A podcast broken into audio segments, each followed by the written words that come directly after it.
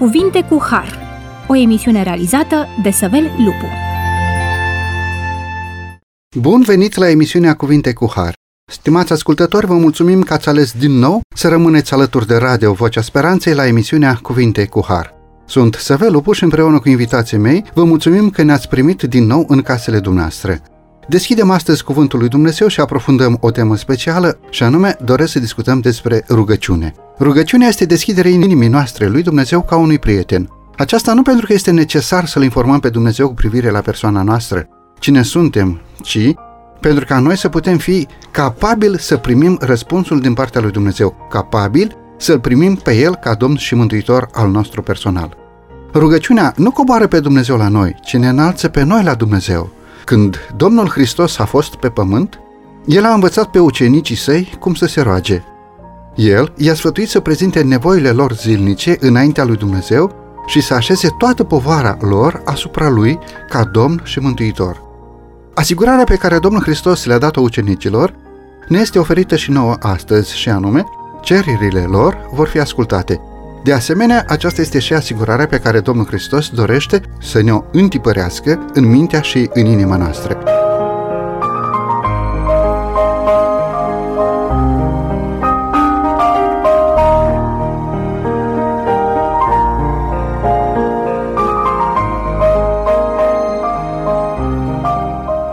Domnilor colegi, mă bucur că suntem din nou la microfonul emisiunii Cuvinte cu Har. Discutăm cu domnul pastor Rașcu Florin. Bine ați revenit la microfon. Bine v-am regăsit, din nou mulțumesc pentru invitație. Și cu domnul Lupulesei Dorel. Bine ați revenit la microfonul emisiunii Cuvinte cu Har. Cu mare plăcere, mulțumesc pentru invitație. Stimați ascultători, domnilor colegi, aș dori să începem emisiunea de astăzi prin a da citire rugăciunii Tatăl nostru, pe care o întâlnim pe paginile Sfintelor Scripturi, deoarece consider că această rugăciune este ca și un model pentru modul în care noi trebuie să ne închinăm. Domnule Dorel, vă rog pe dumneavoastră să rostiți, să spuneți, să citiți această rugăciune domnească. Mântuitorul Iisus Hristos a spus, iată dar cum trebuie să vă rugați. Tatăl nostru care ești în ceruri, sfințească-se numele Tău. Vie împărăția Ta, facă-se voia Ta, precum în cer și pe pământ. Pâinea noastră, cea de toate zile, dă nouă astăzi. Și ne iartă nouă greșelile noastre, precum și noi iertăm greșiților noștri și nu ne duce în ispită, ci izbăvește-ne de cel rău, căci a ta este împărăția și puterea și slava în veci. Amin. Amin și bunul Dumnezeu să primească această rugăciune model pentru noi. De ce o folosim această rugăciune ca și un model pentru modul în care noi așezăm, în care compunem, în care rostim rugăciunile noastre? Vă rog. Uh, unii consideră că rugăciunea Tatăl nostru este o formulă magică și trebuie să știi această formulă atunci când te adresezi lui Dumnezeu pentru ca Dumnezeu să te asculte. Chiar din uh, start, Domnul Isus Hristos, când uh, a prezentat această rugăciune, a prezentat-o ca și un model. El a spus, iată dar cum trebuie să vă rugați, nu iată ce trebuie să vă rugați. Deci este o rugăciune, model, uh, după care noi putem construi rugăciunile noastre atunci când ne adresăm lui Dumnezeu. Haideți să încercăm să dăm și o definiție pentru rugăciune. Cred că fiecare ființă umană se roagă înaintea ființei superioare, ființei divine. Chiar cei care nu cred în Dumnezeu se roagă și ei, probabil că în fața unor forțe pe care nu știu să le definească foarte exact. Noi însă știm cui ne rugăm și de ce facem treaba aceasta. Haideți să încercăm să dăm și o definiție pentru rugăciune, de asemenea să vedem și care ar fi momentul, cum ar trebui să ne rugăm, când ar trebui să ne rugăm, ce spune Sfânta Scriptură în direcția aceasta și prin această întrebare și intrăm în subiectul temei de astăzi, rugăciunea. Domnule Rașcu, vă rog pe dumneavoastră. Dacă ne uităm la starea lucrurilor de astăzi, realizăm că lumea s-a dezvoltat foarte mult în ultimul timp și lucrul acesta se datorează în mod principal datorită căilor de comunicare. În momentul în care informația se transmite așa cum se întâmplă astăzi cu o viteză la un moment dat necontrolată, lumea reușește să se dezvolte pentru că oamenii din diferite părți ale lumii au acces la aceeași informație prin mijloacele de comunicare care s-au dezvoltat. Dacă ne uităm în uh, relația dintre soț-soție, relația dintre membrii familiei, realizăm și specialiștii spun că baza unei relații bune în familie este o bună comunicare. În momentul în care ne gândim la relația dintre om și Dumnezeu, nu putem să nu admitem faptul că acest mijloc de comunicare numit rugăciune, este ceea ce dezvoltă relația noastră cu Dumnezeu. Din perspectiva aceasta nu văd rugăciunea decât ca pe un mijloc de comunicare a creaturii cu creatorul, cu Dumnezeu. cât de mult trebuie să ne rugăm, când trebuie să ne rugăm. Exprimă lucrul acesta Pavel în 1 Tesaloniceni, capitolul 5, versetul 17, care nu oferă limite pentru rugăciune, ci spune rugați-vă neîncetat, pentru că permanent simți nevoia de o dependență cu Dumnezeu și lucrul acesta se întâmplă în mod special la oamenii care au deja o relație cu Dumnezeu, cu cât vorbești cu Dumnezeu, cu atât vei simți nevoia mai mult să vorbești cu El. Cu cât îl cunoști mai mult, cu atât vei simți nevoia să-L cunoști mai mult, pentru că Dumnezeu este inepuizabil. Foarte frumoasă această definiție pe care dumneavoastră o rostiți și anume rugăciunea este modalitatea prin care omul intră în comuniune directă cu Dumnezeu prin înălțarea inimii și minții către El. Deci o formă de comunicare între om și Dumnezeu. Dacă zăbovim un pic asupra acestei definiții, gândim că rugăciunea se manifestă în două moduri generale sau putem să găsim rugăciuni sub două diferite forme de bază și anume, fie ca o cerere de ajutor, ca o plângere, ca o rugăminte pentru împlinirea unei nevoi ce își așteaptă această împlinire de la Dumnezeu Tatăl și de la Domnul și Mântuitorul nostru Isus Hristos prin puterea Duhului Sfânt, sau Partea a doua, punctul 2, fie ca o comuniune în adorare și contemplare a ființei eterne, a ființei nevăzute, a ființei supreme, în speță Domnul Dumnezeul nostru. Mă bucur pentru această definiție și anume rugăciunea trebuie să fie comunicarea directă cu Dumnezeu. Am putea să exemplificăm sau am putea să comparăm cu ceea ce înseamnă respirația pentru noi oamenii. Rugăciunea, deci am putea să zicem că este ca și respirație a sufletului. Domnule Dorel, la această nevoie pe care omul o prezintă înaintea lui Dumnezeu, Dumnezeu trimite răspunsul său pe diferite căi ale revelației. Cum ne vorbește Dumnezeu? Care sunt aceste căi prin care Dumnezeu trimite răspunsul la rugăciunea omului? Așa cum uh, spunea Florin, o relație se clădește doar pe comunicare dacă nu se comunică între două persoane, relația aceea nu poate să se clădească, nu poate să dureze. Dumnezeu la început, când uh, l-a creat pe om, pe Adam și Eva, îi vorbea direct, se întâlnea unii cu alții, se întâlnea împreună cu ei, comunicau, discutau, era o relație de părtășie uh, și nu era nicio barieră care să întrerupă comunicarea între Dumnezeu și om. După că era în păcat, lucrurile s-au complicat. Dumnezeu nu mai putea să vorbească cu omul direct, gură către gură, pentru că, așa cum spune și Sfânta Scriptură, uh, profetul Isaia, păcatul a pus zidul de despărțire între Dumnezeu și om. Sfințenia lui Dumnezeu nu putea să se apropie de ce era păcătos pentru că lucrul acesta ar fi distrus totul.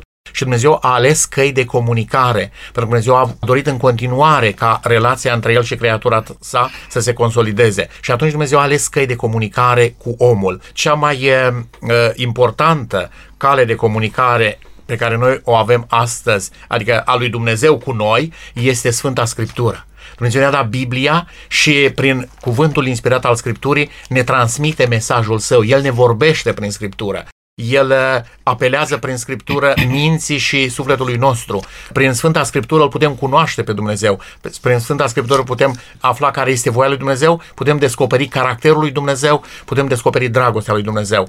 Chiar uh, Biblia spune despre ea însăși că este un mijloc al Harului Dumnezeu de comunicare către noi oamenii și Apostolul Pavel spune că ea este inspirată și de folos nouă oamenilor să ne învețe, să ne mustre, să ne îndrepte, să ne facă destoinici pentru orice lucrare bună. Am citat din a doua Timotei, capitolul 3, versetul 16. Mulțumesc uh, frumos! E propice această metodă de comunicare dintre Dumnezeu și noi oamenii, pentru că Dumnezeu ne invită la dialog prin Sfânta Scriptură. Dumnezeu ne vorbește despre sine, ne descoperă revelația sa divină. Domnilor colegi, noi ca oameni putem să-i vorbim lui Dumnezeu? Poate rugăciunea noastră să ajungă până la Dumnezeu? Și dacă da, și credem din toată inima că rugăciunea noastră este ascultată, auzită de Dumnezeu și Dumnezeu ne răspunde la aceste rugăciuni. Întrebarea normală care se ridică, care se pune, cum poate omul să-i vorbească lui Dumnezeu în așa măsură încât această rugăciune din partea noastră să fie auzită în ceruri sau să fie auzită de Dumnezeu. Domnule Rașcu. Rugăciunea noastră comportă foarte multe răspunsuri. Dacă e să stabilim mijlocul de comunicare a omului cu Dumnezeu, am spus mai devreme, acesta este rugăciunea cum anume trebuie să sune rugăciunea aceasta, când trebuie făcută, ce anume elemente trebuie să conțină rugăciunea pentru ca aceasta să fie primită de Dumnezeu, e o abordare mai vastă a subiectului și cred că vom atinge toate răspunsurile acestea în emisiunea de astăzi. Fiecare dintre noi care ne apropiem de Dumnezeu, vrem să-L cunoaștem pe Dumnezeu, pentru că spune la un moment dat Ioan, capitolul 17, versetul 3, viața veșnică este aceasta să te cunoască pe tine, singurul Dumnezeu adevărat și pe Iisus Hristos pe care l-ai trimis tu. Ei bine, comunicarea este cheia succesului în ceea ce privește cunoașterea de Dumnezeu. Noi nu-L putem cunoaște pe Dumnezeu decât prin comunicare. Dumnezeu se descoperă nouă și am amintit una din căile prin care Dumnezeu se descoperă omului și anume prin cuvântul scris, cuvântul Sfintelor Scripturi, dar noi trebuie să-L cunoaștem pe Dumnezeu prin felul în care noi reușim să comunicăm cu El. Nu doar să lăsăm pe Dumnezeu să ne vorbească. Și faptul că noi nu răspundem la mesajul pe care Dumnezeu ni-l oferă, e semnul că pe noi nu ne interesează ceea ce spune Dumnezeu. În momentul în care îmi pasă ceea ce spune Dumnezeu, automat voi fi proactiv și reactiv la ceea ce spune Dumnezeu, voi răspunde la Dumnezeu într-un mod constructiv la mesajul lui Dumnezeu, iar lucrul acesta se întâmplă prin intermediul uh, rugăciunii. Până la un moment dat, legat de felul în care Dumnezeu se descoperă, Romani capitolul 1, versetul 19, fiindcă ce se poate cunoaște despre Dumnezeu le este descoperit în ei, căci le-a fost arătat de Dumnezeu. În adevăr, însușirile nevăzute ale Lui, puterea Lui veșnică și Dumnezeirea Lui se văd lămurit, de la facerea lumii când te uiți cu băgare de seamă la ele, în lucrurile făcute de El, așa că nu se pot dezvinovăți. Nimeni nu poate să spună că Dumnezeu nu i s-a descoperit Lui. Și aici vorbim despre descoperirea Lui Dumnezeu prin intermediul creației. Este vorba despre revelația generală a Lui Dumnezeu, iar aici intră și revelația prin conștiința umană. Găsim Roman capitolul 2, versetul 14. Când neamurile măcar că nu au o lege, fac din fire lucrurile legii, prin aceasta ei care nu au o lege își sunt singuri lege și ei dovedesc că lucrarea legii este scrisă în inimile lor, fiindcă despre lucrarea aceasta mărturisește cugetul lor și gândul lor care sau se învinovățesc sau se dezvinovățesc între ele. Să presupunem că cineva nu a avut acces la Sfânta Scriptură. Nu a citit niciodată, nu știe să citească, nu a primit educație, omul acesta rămâne vitregit de cunoașterea de Dumnezeu, vedem clar în Sfânta Scriptură că nu se întâmplă lucrul acesta. Dumnezeu se descoperă în conștiința omului, se descoperă în uh, creația sa și atunci omul poate să răspundă la mesajul pe care Dumnezeu îl transmite chiar prin conștiința lui. Noi vrem sau nu vrem, acceptăm sau nu acceptăm prezența și existența lui Dumnezeu, răspundem lui Dumnezeu.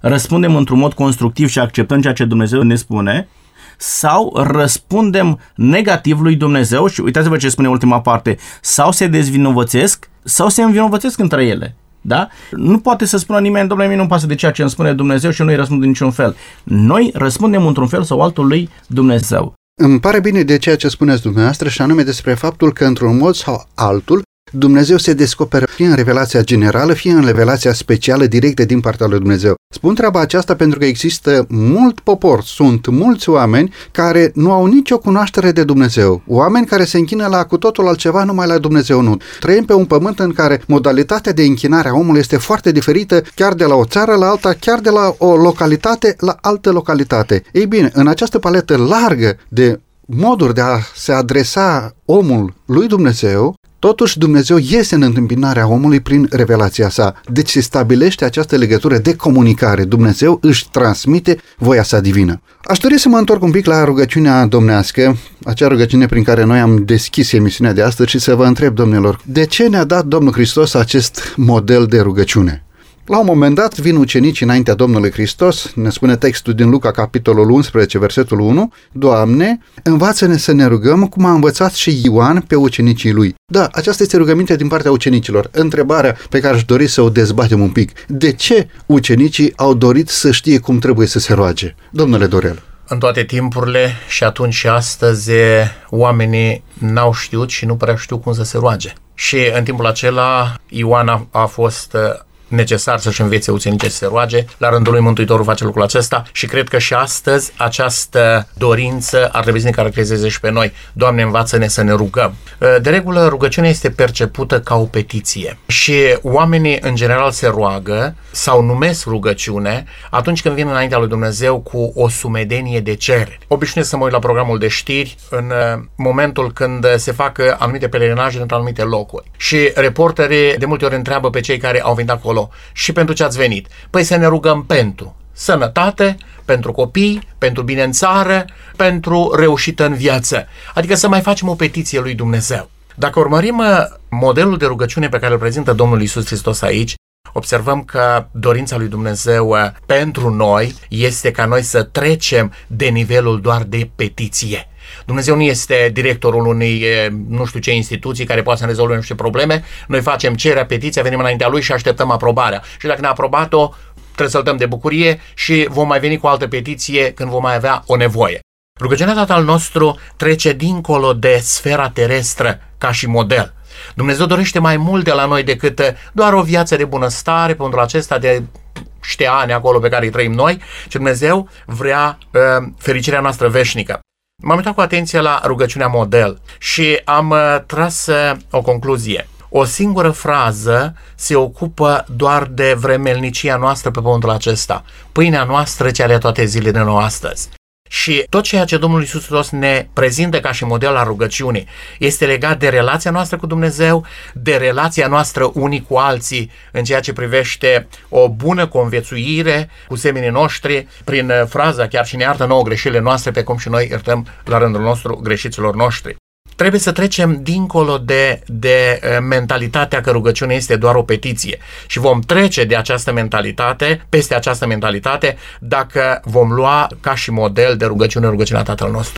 Mulțumesc tare mult! Rugăciunea domnească este un model pe care Dumnezeu a dorit să ne-l transmită atât prin Ioan atunci când își învăța ucenicii, atât prin alți bărbați inspirați care și-au învățat pe credincioși și-au învățat pe ucenicilor modul de a se ruga și în mod exemplar prin Domnul și Mântuitorul nostru Isus Hristos, Ni s-a oferit acest model pentru ca rugăciunea noastră să fie înălțată în numele Domnului Hristos înaintea lui Dumnezeu Tatăl. Știa Mântuitorul nostru că urma să se arate tot felul de înșelători în ceea ce privește pretenția de a primi închinarea. De aceea Domnul Hristos ne-a dat un model de rugăciune pentru ca să știm cui ne rugăm, când ne rugăm și cum trebuie să ne rugăm. Domnule Rașcu? Vorbim despre eficiență în rugăciune. Acesta este motivul pentru care Domnul Hristos oferă acest model de rugăciune. Domnul Hristos știa că rugăciunea este calea de comunicare a omului cu Dumnezeu și aceasta îl face pe om să rămână lângă Dumnezeu indiferent de dificultățile vieții prin care trece la un moment dat. Ca omul să poată rămâne lângă Dumnezeu prin rugăciune are nevoie de determinare. Determinarea vine în urma unor răspunsuri concrete pe care le primești din partea lui Dumnezeu în urma rugăciunilor. Omul care are o experiență de rugăciune cu Dumnezeu, care l-a cunoscut pe Dumnezeu prin intermediul răspunsurilor care le-a primit la rugăciune, întotdeauna se va simți provocat să se roage din nou lui Dumnezeu știind că lucrul acesta îl ține aproape de Dumnezeu și uh, își rezolvă problemele pe care le are în mod special, așa cum amintea colegul de platou, uh, domnul Dorel, în momentul în care te apropii de Dumnezeu, înțelegi că cele mai importante lucruri sunt cele spirituale. Da? Și aici e în acord cu felul în care Hristos îi corectează pe ucenici. Cereți din partea lui Dumnezeu lucrurile spirituale, uh, căutați întâi împărăția lui Dumnezeu și apoi toate celelalte le veți primi pe deasupra. Matei 6 cu 33. Cred că Domnul Hristos și-a învățat ucenicii să se roage sau ne-a învățat și pe noi prin rugăciunea domnească cum să ne rugăm, pentru că, într-adevăr, e nevoie de eficientizarea rugăciunii. Dar cred că avem nevoie de rugăciune și mai mult decât atât avem nevoie să fim învățați cum să ne rugăm. De ce? Pentru că în istoria păcatului omul devine egoist, devine egocentric. Ori rugăciunea domnească înalță pe Dumnezeu în centru și apoi sunt puse nevoile oamenilor. Ne apropiem de Dumnezeu și ne deschidem inima față de Dumnezeu prin rugăciunile noastre.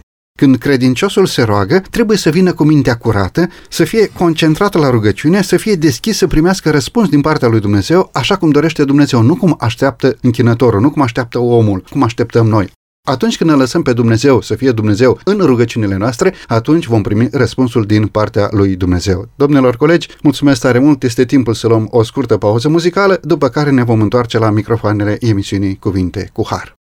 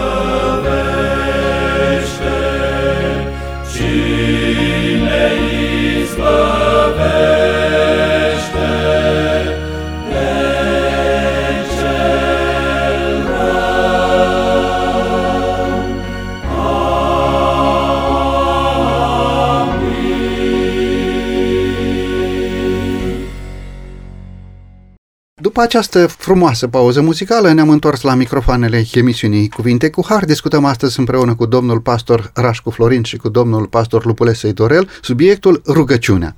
În prima parte a emisiunii de astăzi am încercat să subliniem și să scoatem în evidență câteva definiții pentru ceea ce înseamnă rugăciunea. Am încercat să răspundem la această întrebare. Ce este rugăciunea, când și cum ar trebui să ne rugăm, când și cum ar trebui să fie înălțată înaintea lui Dumnezeu. În cea de-a doua parte a emisiunii de astăzi, aș dori să intrăm printr-o întrebare, și anume, domnilor colegi, sunt mai multe tipuri de rugăciune? În Vechiul Testament întâlnim mai multe tipuri de jertfă pe care israelitul le aducea înaintea lui Dumnezeu. Erau jertfele pentru păcat și pentru vină, erau jertfele de mulțumire, erau jertfele de adorare. Ei bine, privind la istoria Vechiului Testament, putem spune același lucru și despre rugăciunea din Noul Testament? Pentru că, spune textul din Roman, să aduceți trupurile voastre ca o jertfă vie, sfântă, plăcută lui Dumnezeu și aceasta va fi din partea voastră slujba duhovnicească. Domnilor colegi, întâlnim mai multe tipuri de rugăciune, sunt mai multe tipuri de rugăciune în experiența credinciosului sau există o singură modalitate de a te ruga care îmbracă mai multe forme. Când e nevoie de implorare, este rugăciunea de implorare. Când e nevoie sau când omul consideră că aduce mulțumire, este vorba de rugăciunea de mulțumire. Ce putem spune în direcția aceasta? Domnule Dorel, vă rog pe dumneavoastră.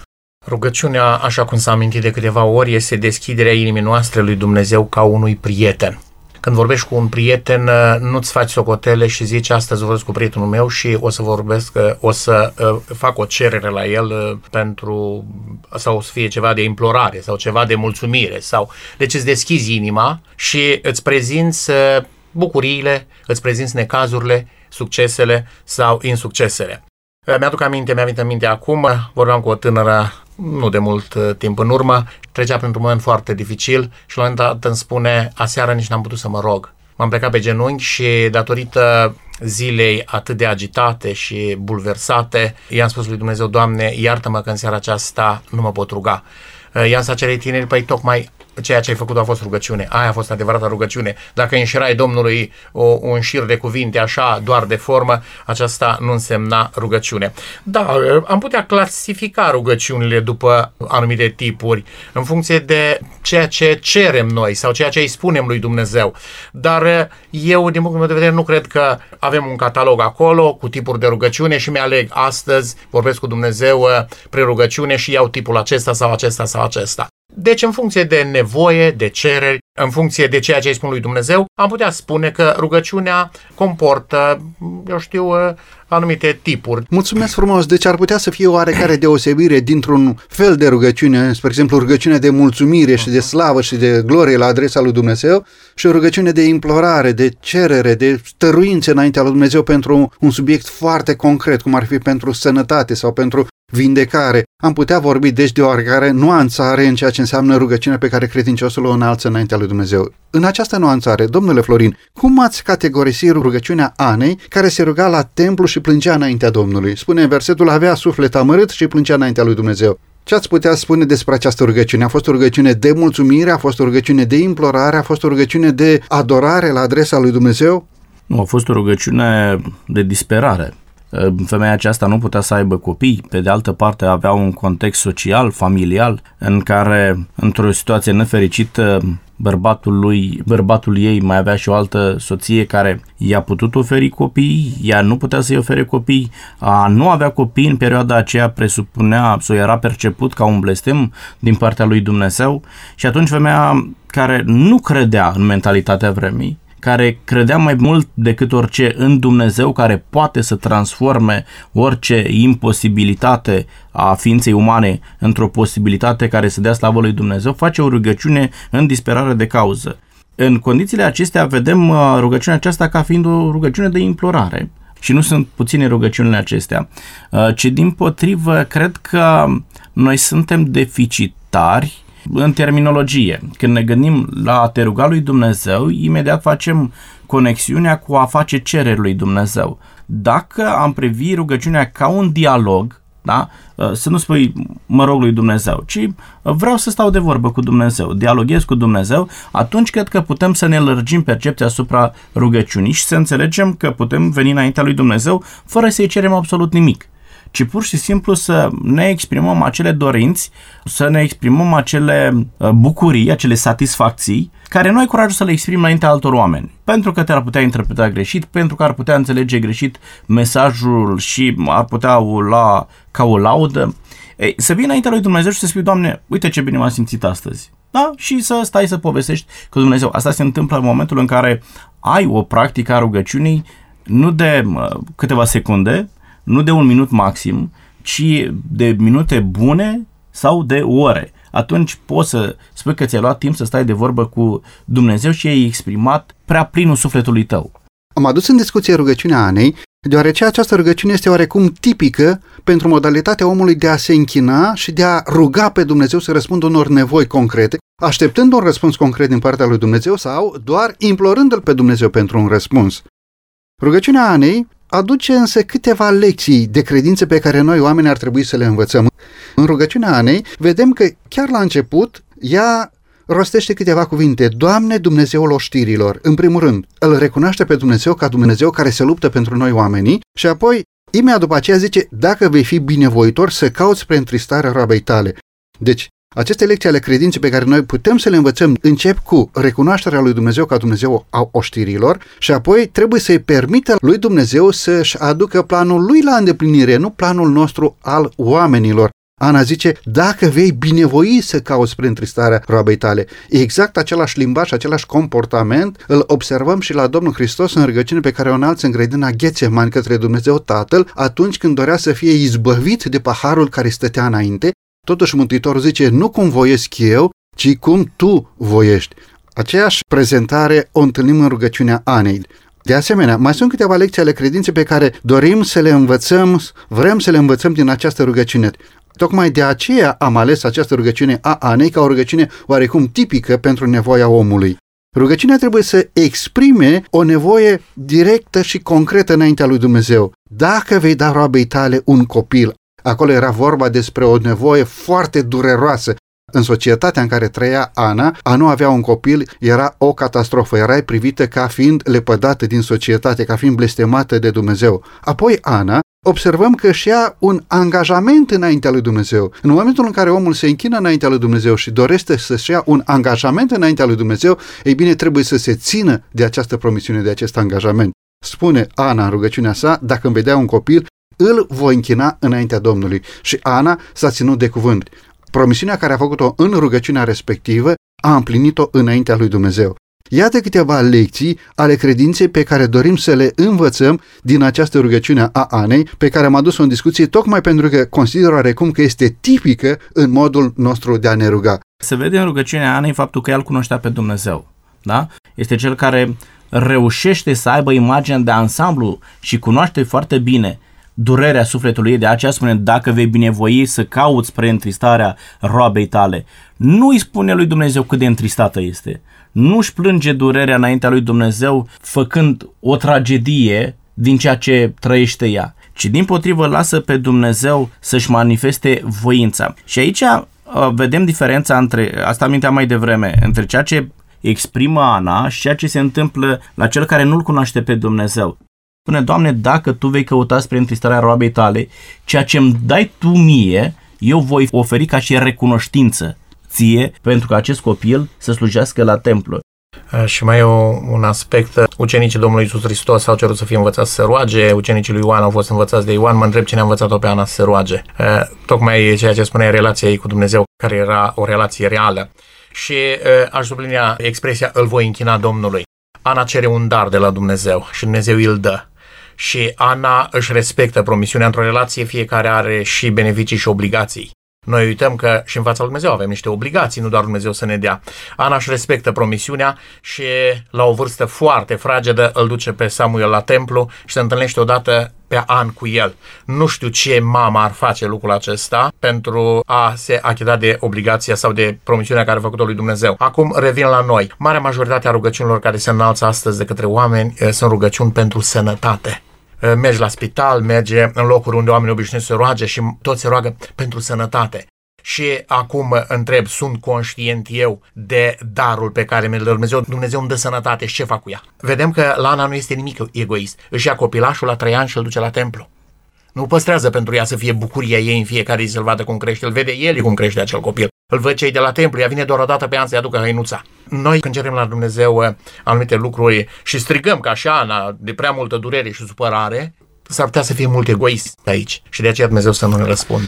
Am discutat uh, astăzi despre câteva exemple în rugăciune. Am discutat despre rugăciunea domnească, despre ceea ce Domnul Hristos încerca să învețe pe ucenici în modul cum se, se roage înaintea lui Dumnezeu ca și un exemplu, ca și un model de rugăciune care de-a lungul timpului rămâne pentru noi ca și o matrice în care noi să ne formulăm rugăciunile noastre înaintea lui Dumnezeu Tatăl. De asemenea, am trecut în revistă, am observat și rugăciunea Anei, care este oarecum tipică pentru rugăciunile noastre și am amintit și despre rugăciunea Domnului Hristos înălțată în grădina Ghețeman, iar din aceste exemple de rugăciune sau modele de rugăciune pe care noi putem să le urmărim sub această formă să ne construim rugăciunea noastră, învățăm aceste lecții ale credinței.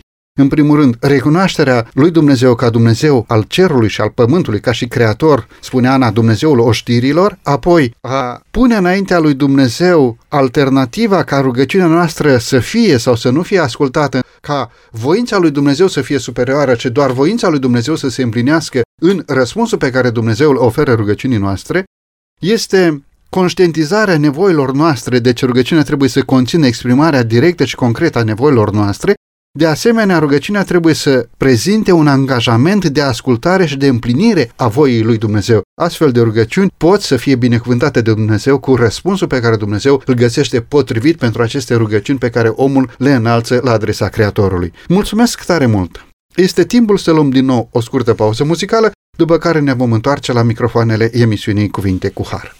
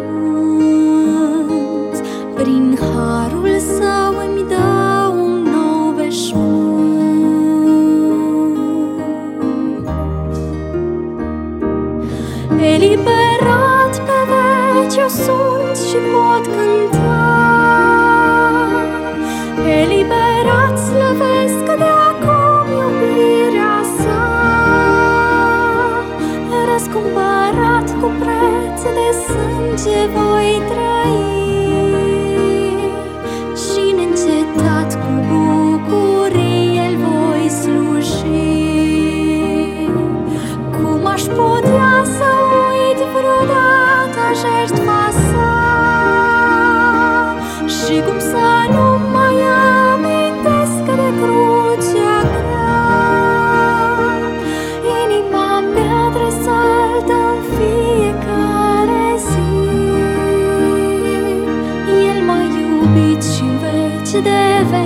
veci mă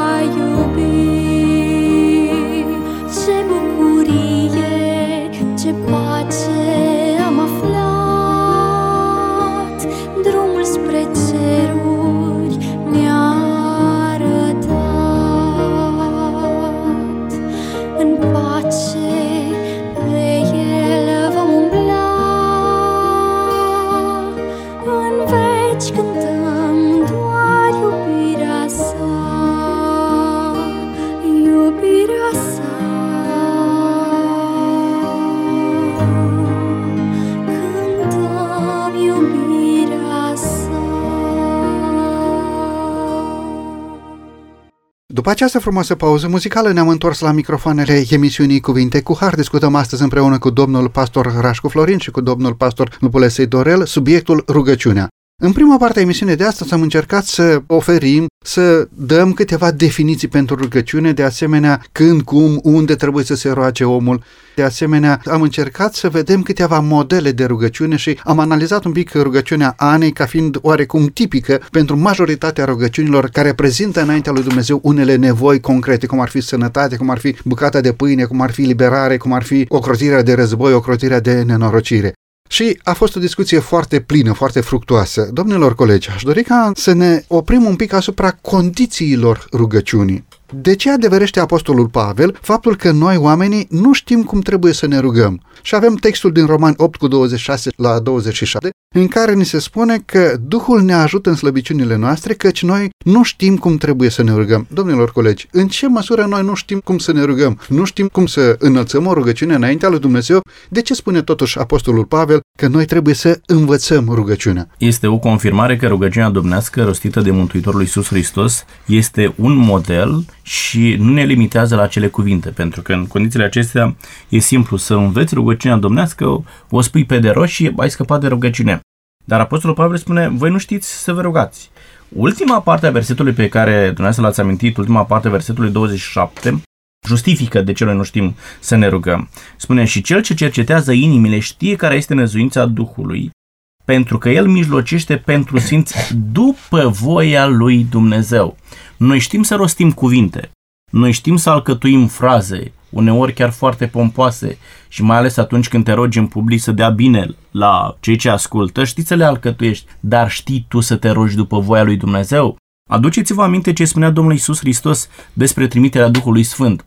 Vă voi trimite un alt mângâietor care să vă călăuzească în tot adevărul. Cel care îți creionează ție o percepție corectă asupra adevărului lui Dumnezeu este Duhul Sfânt al lui Dumnezeu. Cel care te face pe tine să înțelegi care este voia lui Dumnezeu, ceea ce este bine să ceri de la Dumnezeu, ceea ce nu este bine să ceri de la Dumnezeu, este Duhul Sfânt al lui Dumnezeu.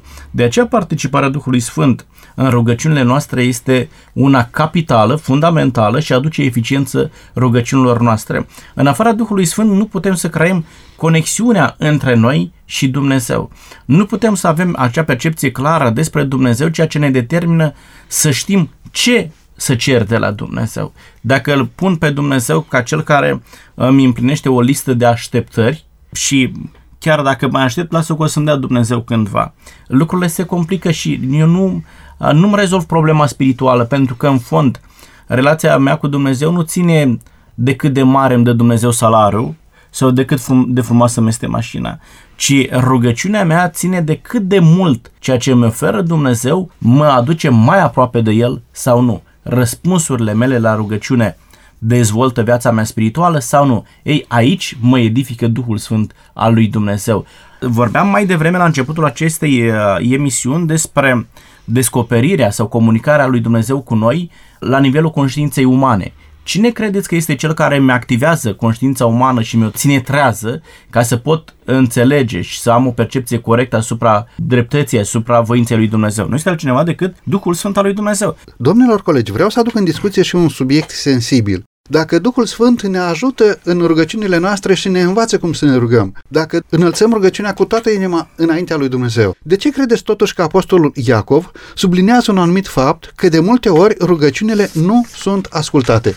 Deci, o rugăciune faci după model, ai toată inima pusă în rugăciunea respectivă, ceri cu toată inima, ai prezența Duhului Sfânt care ne învață cum să ne facem rugăciunea și totuși se întâmplă ca de multe ori rugăciunile să nu fie ascultate. Uh, în registratura cerului totul este înregistrat și toate ajung la tronul lui Dumnezeu. Apostolul Pavel nu spune că Dumnezeu nu ascultă rugăciunile. Apostolul Pavel spune că nu primim răspuns la rugăciunile noastre, la toate rugăciunile noastre. Deci rugăciunile toate sunt ascultate, absolut toate. Și citesc pe Iacov, cereți și nu căpătați, pentru că cereți rău, cu gând să risipiți în plăcerile voastre.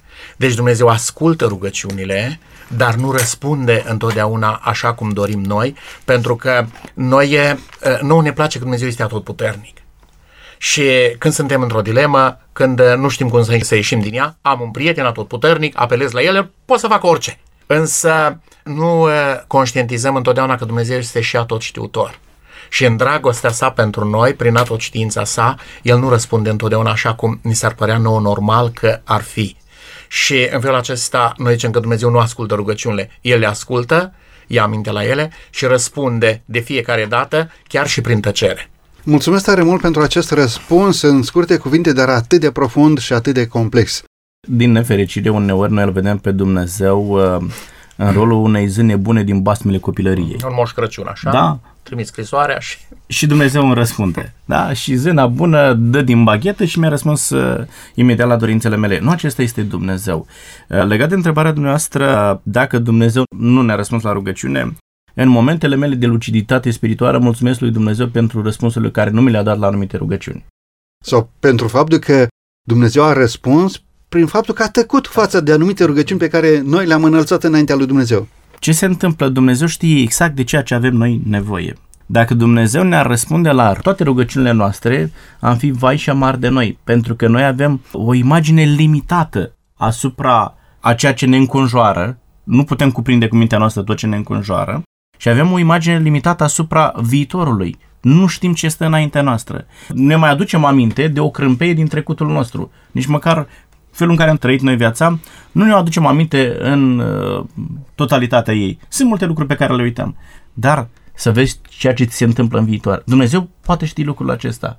Dumnezeu controlează viața ta când ți-o pui în mâna lui Dumnezeu în așa manieră încât tu să poți ajunge în veșnicia lui Dumnezeu. Răspunde Dumnezeu sau nu la rugăciuni. Dacă ne uităm în Sfânta Scriptură, sunt foarte multe cazuri în care oamenii lui Dumnezeu s-au rugat. În Biblie sunt puse rugăciuni, aș putea spune, extraordinare. Te gândești la ceea ce face Dumnezeu cu Gedeon. Doamne, ia să văd, dâna e udă sau nu e udă, pământul e ud sau nu e ud. Și Dumnezeu răspunde prompt.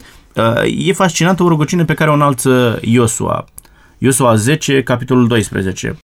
Atunci Iosua a vorbit Domnului în ziua când a dat Domnul pe amoriți în mâinile copilului lui Israel și a zis în fața lui Israel, Oprește-te soare asupra Gabaonului și tu luna asupra văii Ailonului Păi ai curajul să faci o astfel de rugăciune?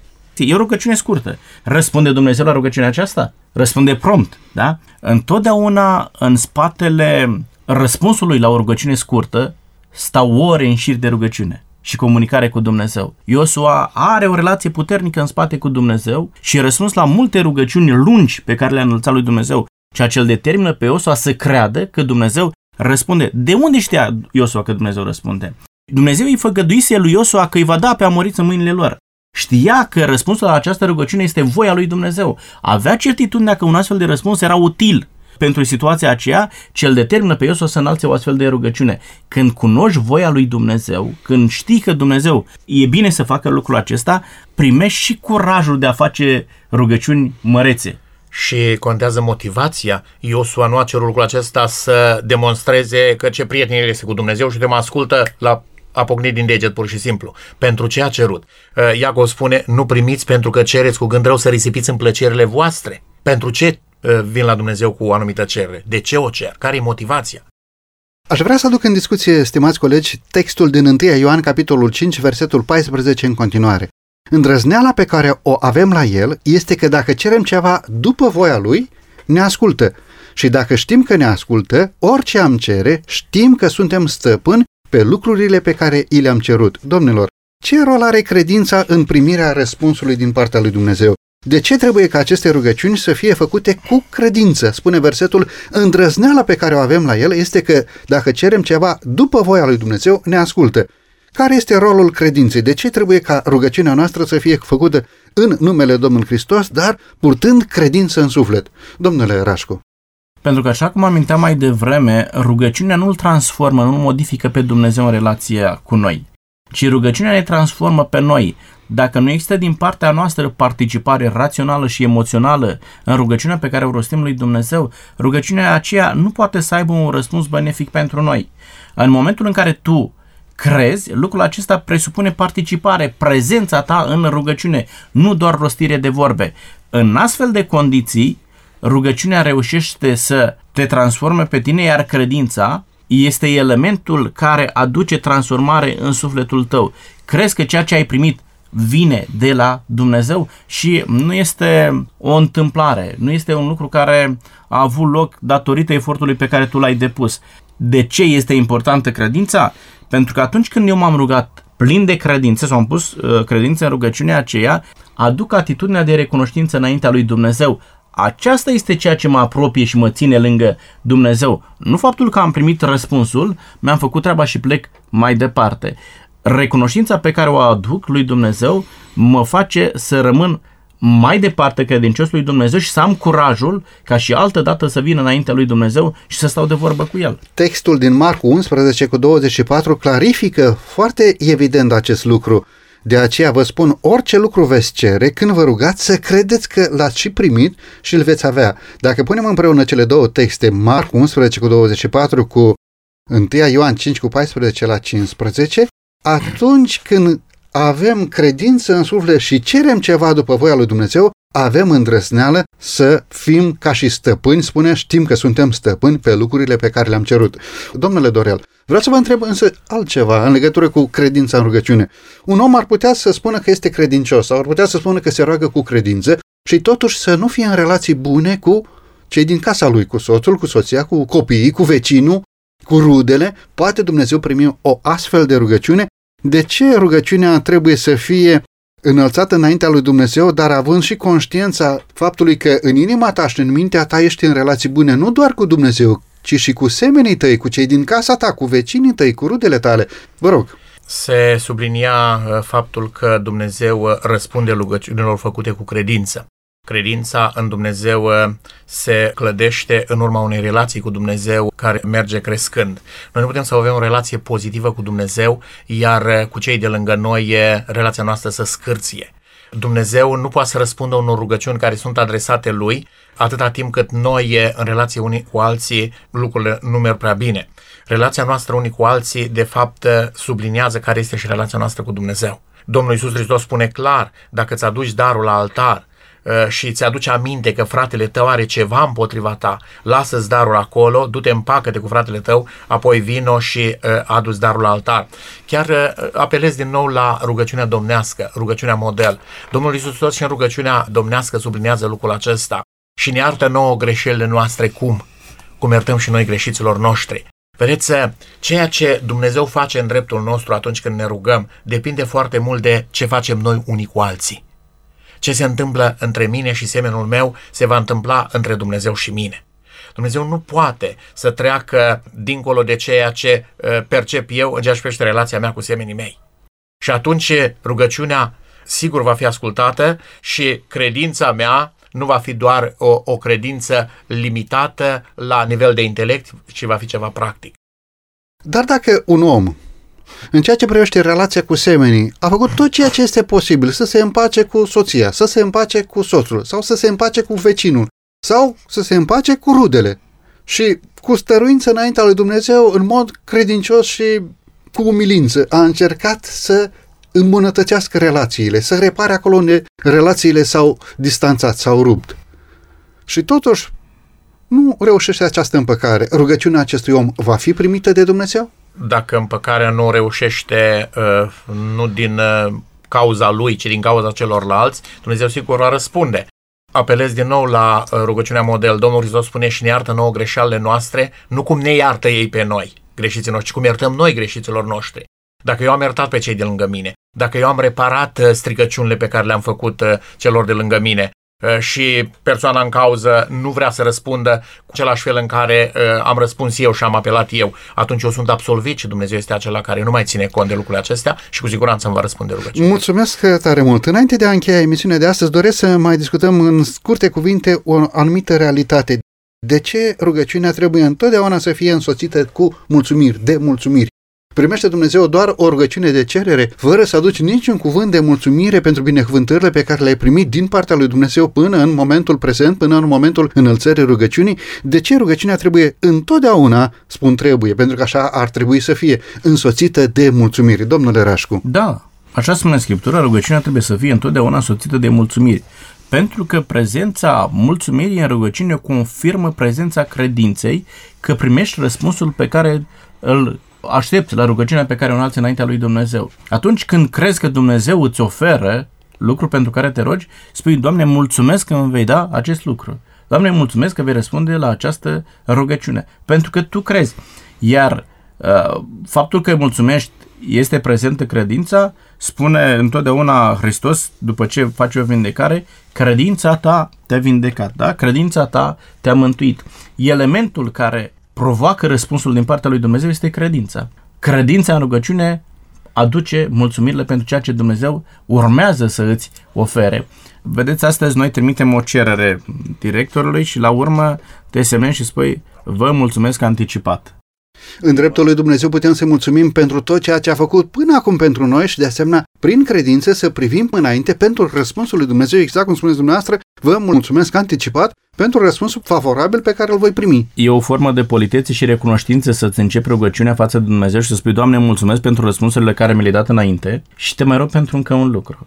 Dar e o modalitate de a-ți manifesta credința să mulțumești lui Dumnezeu pentru lucrurile care urmează să le primești. Da? Deci rugăciunea trebuie să fie însoțită de mulțumiri. Să ai certitudinea că Dumnezeu va răspunde acelei rugăciuni și deja tu să-i mulțumești lui Dumnezeu. Domnilor colegi, mulțumesc pentru faptul că astăzi ați lăsat din programul dumneavoastră deoparte și ne-am adunat aici, lângă microfoanele emisiunii Cuvinte cu Har, pentru a dezbate acest subiect atât de frumos de pe paginile Sfintelor Scripturi, nu doar un subiect teoretic, ci acea realitate potrivit căreia noi, oamenii, ne închinăm înaintea lui Dumnezeu și anume am discutat despre rugăciunea pe care omul o înalță înaintea lui Dumnezeu. Domnule Dorel, mulțumesc frumos pentru participarea la emisiune. Mulțumesc și eu pentru invitație. Domnule Florin, de asemenea, mulțumesc frumos pentru că astăzi ați fost împreună cu noi. Eu mulțumesc tare mult pentru subiectul care l-ați propus de atât de mare interes pentru ascultători. Stimați ascultători, doresc să încheie emisiunea de astăzi cu textul din Filipeni, capitolul 4, versetul 6. Nu vă îngrijorați de nimic, ci în orice lucru aduceți cererile voastre la cunoștința lui Dumnezeu prin rugăciuni și cereri cu mulțumiri. Însuși, Domnul și Mântuitorul nostru Isus Hristos, în timp ce se afla printre oameni, se ruga foarte des. Mântuitorul nostru s-a identificat cu nevoile noastre, cu slăbiciunile noastre, făcând astfel, el a devenit un rugător zelos ce căuta să primească de la Dumnezeu Tatăl noi energii pentru împlinirea datoriilor de fiecare zi și în același timp noi energii pentru a-și binecuvânta pe credincioși. În toate lucrurile, El, Domnul Hristos, este exemplul nostru. În necazurile noastre, El este asemenea unui frate care în toate lucrurile a fost ispitit ca și noi, dar fără păcat. Ființa sa se dădea înapoi cu dezgust la tot ceea ce era rău. În direcția aceasta rămâne pentru noi un mijlocitor drept înaintea lui Dumnezeu Tatăl. Într-o lume plină de păcat, El, Domnul Hristos, a trecut prin aceleași lupte și prin aceleași chinuri sufletești prin care trecem și noi oamenii. Natura sa omenească făcea ca rugăciunea sa să devină o necesitate și nu doar un privilegiu. El s-a rugat necontenit. Găsea mângâiere și bucurie în comuniunea sa cu Tatăl Său Ceresc. Dacă Domnul și Mântuitorul nostru Isus Hristos, Mântuitorul lumii, Fiul lui Dumnezeu, a simțit nevoia rugăciunii, cu cât mai mult noi, ființe umane, muritoare, slabe și păcătoase, trebuie să simțim această nevoie de rugăciune continuă și stăruitoare înaintea lui Dumnezeu. Iată de ce, estimați ascultători, vă invit în numele Domnului Hristos să veniți cu rugăciunile dumneavoastră, cu credință înaintea lui Dumnezeu, prin puterea Duhului Sfânt să primim răspuns la aceste rugăciuni. Binecuvântarea lui Dumnezeu să fie peste noi!